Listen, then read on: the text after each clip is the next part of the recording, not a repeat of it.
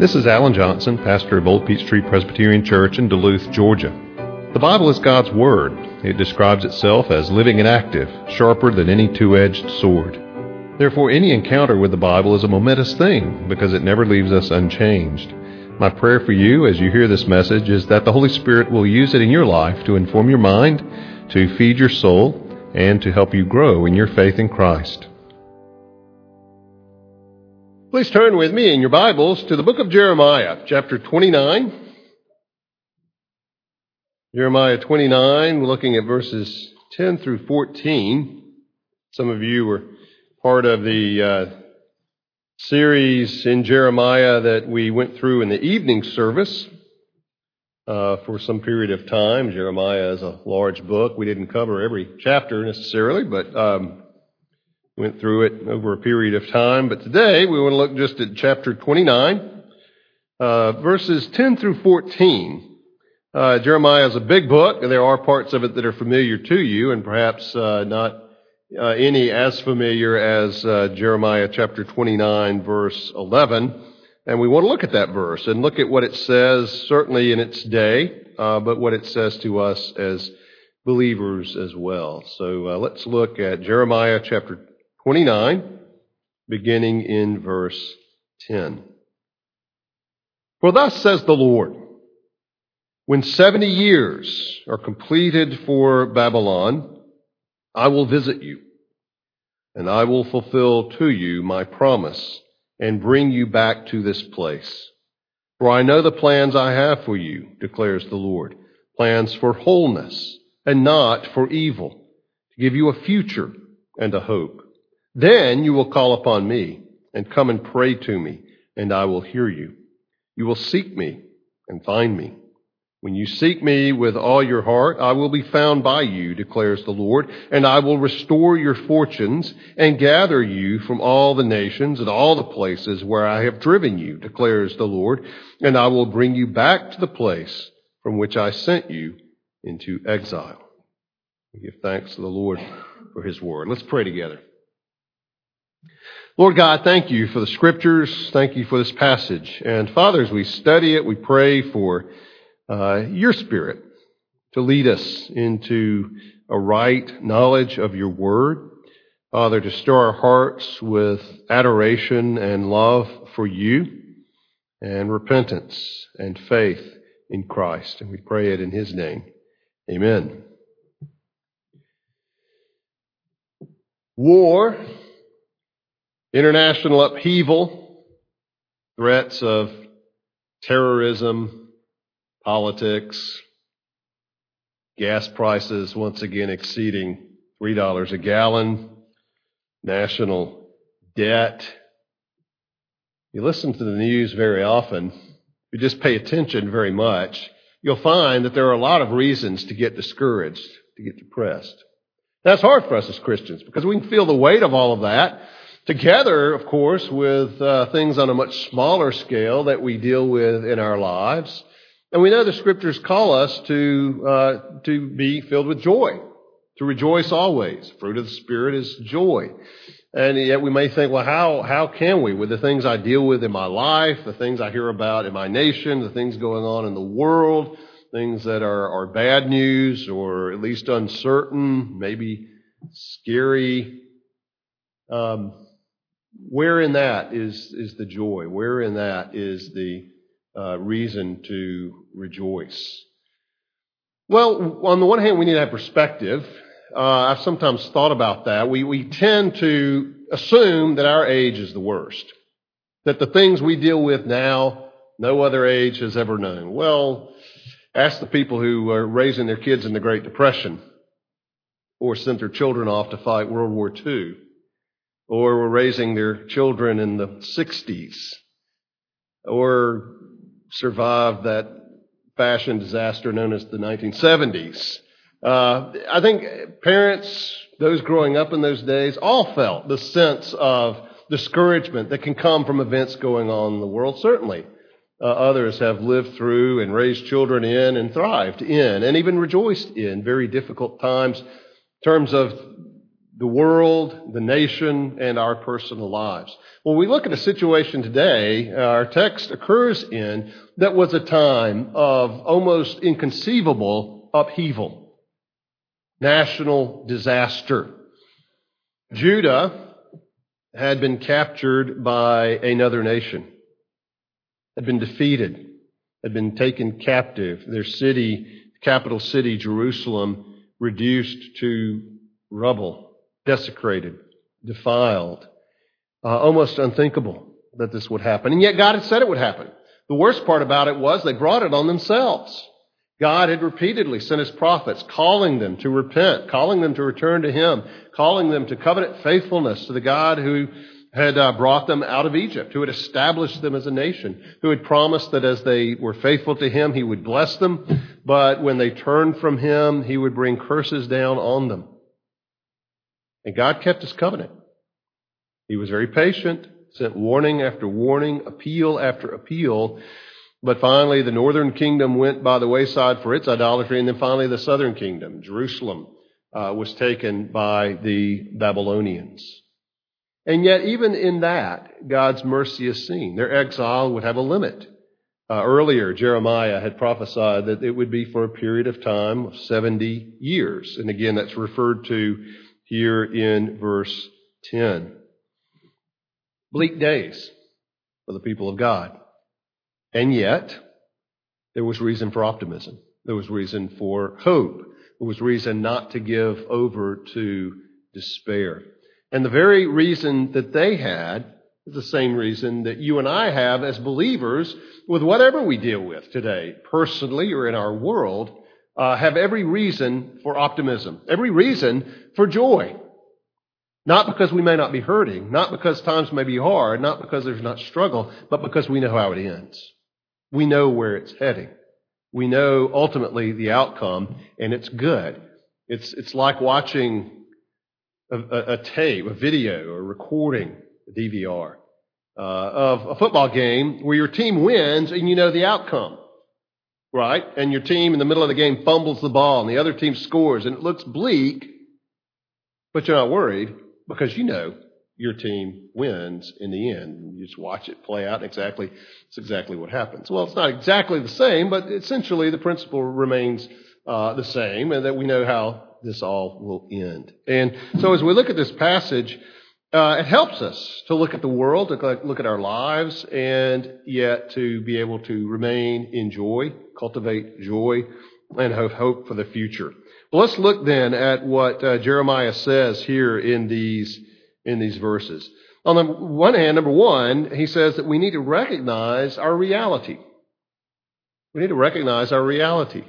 Um, we need to recognize that we are a people in exile. Now, that was true for them. Verse 10 Thus says the Lord, when 70 years are completed for Babylon, I will visit you, and I will fulfill to you my promise and bring you back to this place. But for now, they're in Babylon. And in fact, this occurs in the context of a letter that Jeremiah wrote to his uh, countrymen who were exiles, and they had heard rumors, well, a year or two and it'll all be over and we'll go home. We'll go back to Jerusalem. Some of the false prophets were teaching those things. And Jeremiah says, no, this is going to take a while. You're going to be there for a long time.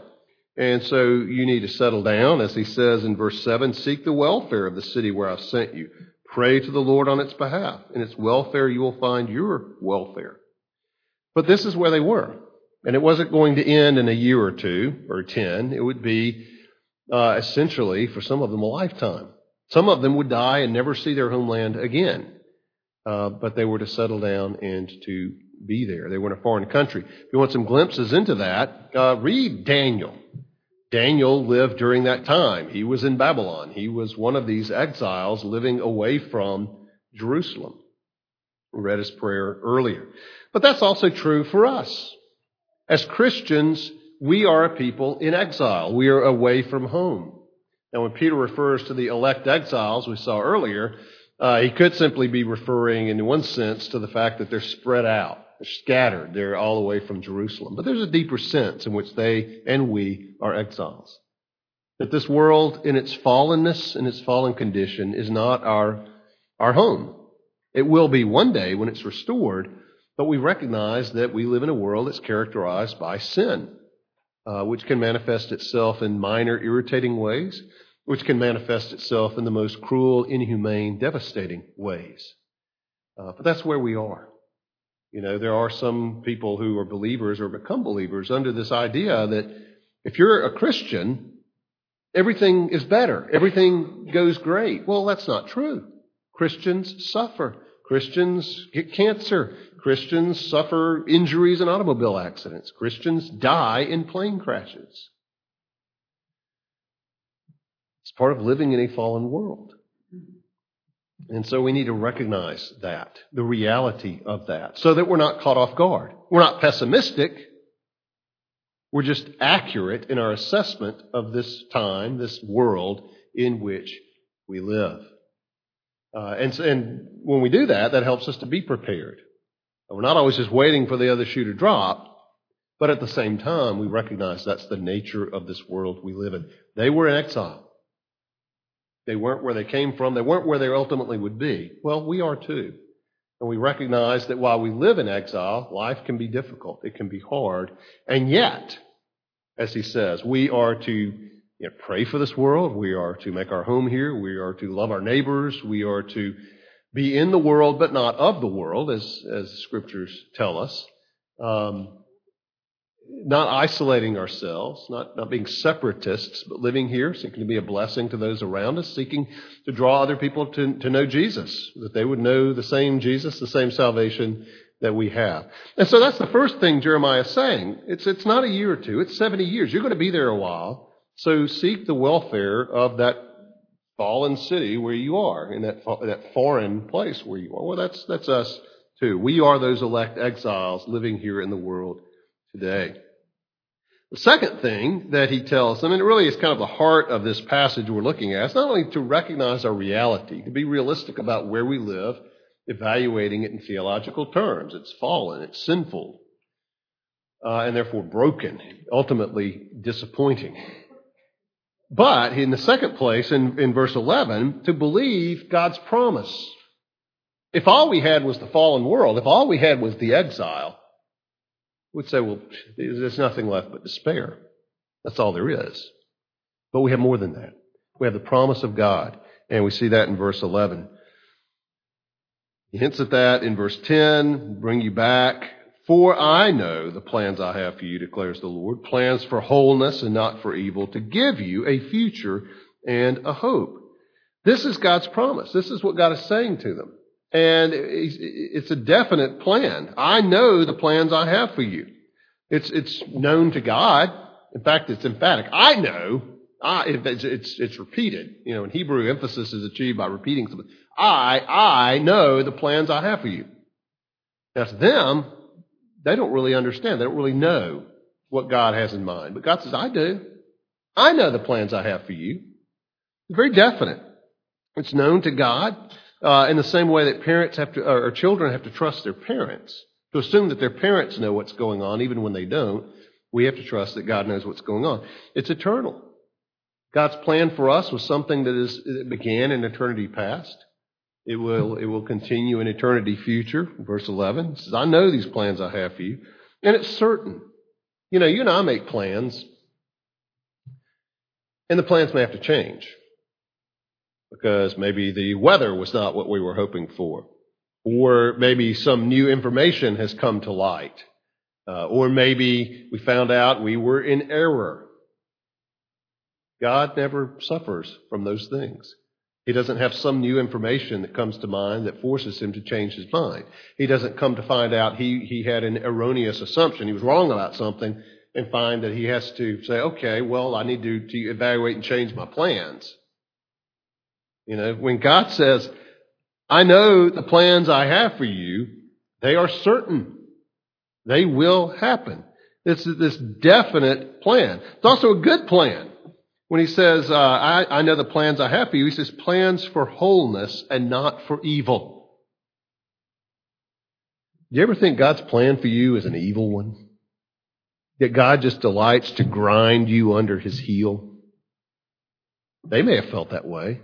I mean, here they were, the people of God, and yes, in their wickedness. And by the way, notice how Daniel mentions that. Daniel was a godly man, and yet he identified himself with his people to the degree he says, Us, we sinned against you. We were unfaithful to you. We did this because he recognizes that they were a covenant people together. And even though Daniel himself was a very godly man, really couldn't be charged with the kind of spiritual unfaithfulness that many of his countrymen were, he puts himself in with their guilt as he prays for their return. Well, we need to recognize that God's plan is not for evil. It wasn't for them. It may have seemed that way. Jerusalem is destroyed. Uh, many of their leaders are dead. Many of their best have been taken off into captivity in exile in, exile in Babylon. Yet God says, My plans for you are for wholeness and not for evil. The word wholeness is a Hebrew word you know. It's the word shalom. We tend to think of it as being peace, sometimes used as a greeting. Uh, and it does mean peace, but in a, in a broad and comprehensive sense of well being. And, and, I think wholeness here is a very good translation of the word. Uh, that God's plan for his people is not one of evil, but it's one of wholeness. It's one of, of this, this peace. It's not just a, a fleeting good feeling, but everything being as it should be. Everything being right. That's God's plan for them. That's God's plan for us. So it is a good plan is a plan to develop good in them, even though at the moment it's a painful plan. That pain will lead to a greater wholeness in the future. You know, Hebrews chapter 12, verse 11 is dead on. Uh, every parent, every good parent, faithful parent knows this. Uh, for the moment, all discipline seems painful rather than pleasant. But later, it yields the peaceful fruit of righteousness to those who have been trained by it. You know, as children, we didn't like to be disciplined. Uh, and our parents probably did not enjoy disciplining us, just as you don't enjoy, uh, in the sense of finding pleasure in disciplining your child. It's a painful experience. However, the goal of it is a good one. The goal is not evil, but wholeness. Well, when God leads us through difficulties, trials, afflictions, tests us, uh, His purpose is not evil. His purpose for us is for that, that wholeness, that shalom that He is at work. So it's a, very definite plan. God knows what it is, and it will not be derailed or changed. We need to recognize that it is a good plan. Whatever God is doing in your life right now, as His child, as a Christian, that His purpose for you is to cultivate wholeness not to, to do you in, not to destroy you, but to build you up, make you strong, make you whole, make you like Christ. But it's also a purposeful plan, verse 11. He says, to give you a future and a hope. Now, those exiles needed to hear that. They were going to be in Babylon for a long time, for, the, for some of them a lifetime. But God says, My purpose is not to abandon you, it's to give you a future. You feel like you have no future. I will give you a future, and therefore I give you a hope, something to look forward to, something to anticipate. And we need to hear that too. Not just these exiles, but we need to hear that too. So we believe God's promises in the scriptures for us that, um, that everything He brings into our lives, He works together uh, for our good. Those who love Him, who have been called uh, by Him, belong to Him. Uh, we recognize that He has promised He is sovereign over all things, uh, that He has promised the return of Christ and the glory of a new heaven and a new earth. We believe those things.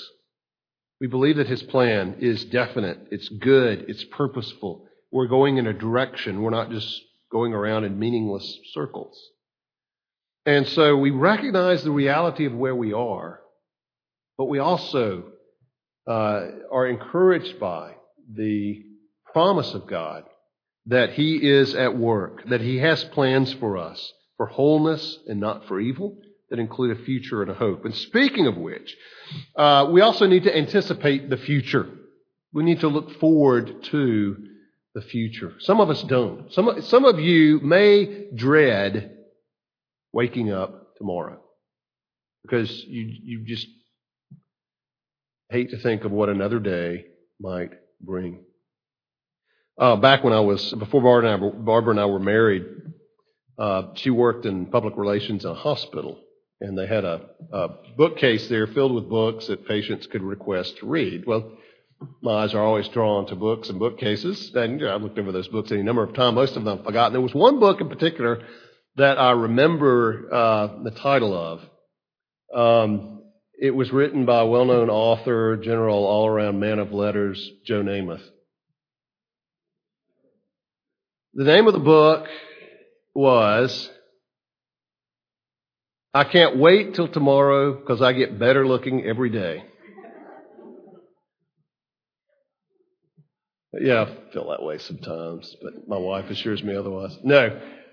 Can't wait till tomorrow because I get better looking every day. Well, it's silly. I mean, even Joe Namath probably has turned the corner by now, but you know, you think, and we laugh because we don't feel that way.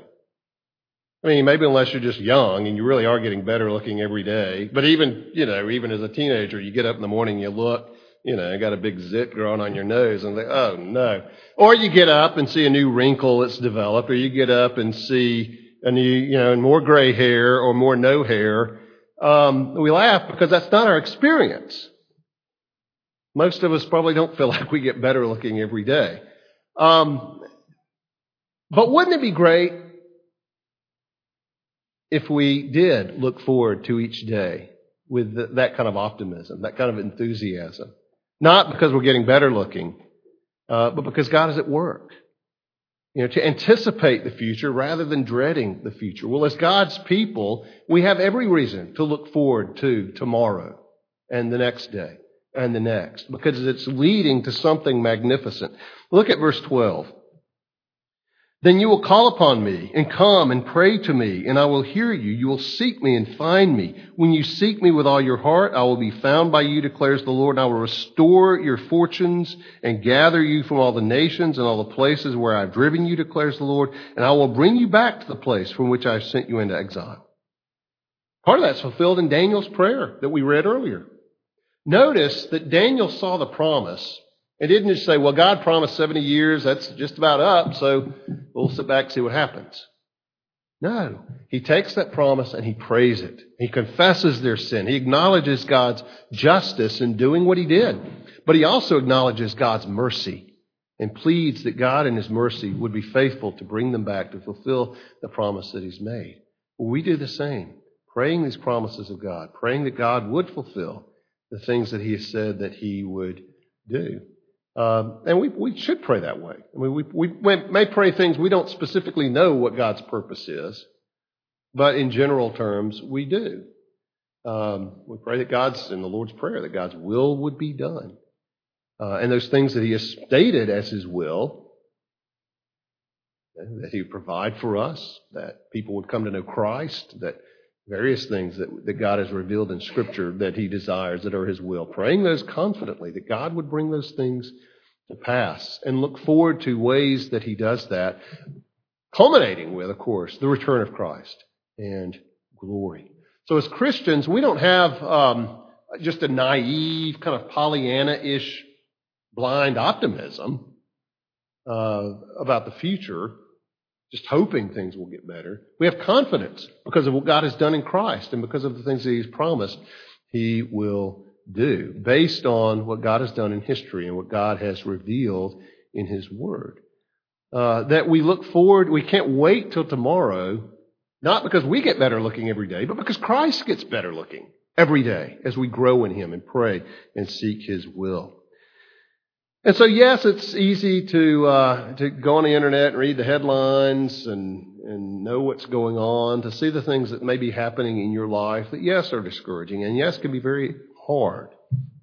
But we don't give over to despair for the very reason that they should not give over to despair because of what the Lord says. He says, "I know the plans I have for you," declares the Lord. Plans for wholeness, not for evil, to give you a future and hope. Let's pray. Our Father, we thank you for your faithfulness. Thank you for how you have fulfilled your promises in the past. and how you will fulfill them in the future. Father, as your people, uh, as we live in this fallen world, we long for better things. But Lord, give us grace here and now to live in the midst of the pain of this life, the disappointments, the heartaches, the sorrows, as well as the joys, Lord, that you graciously bring to us, even in this fallen world.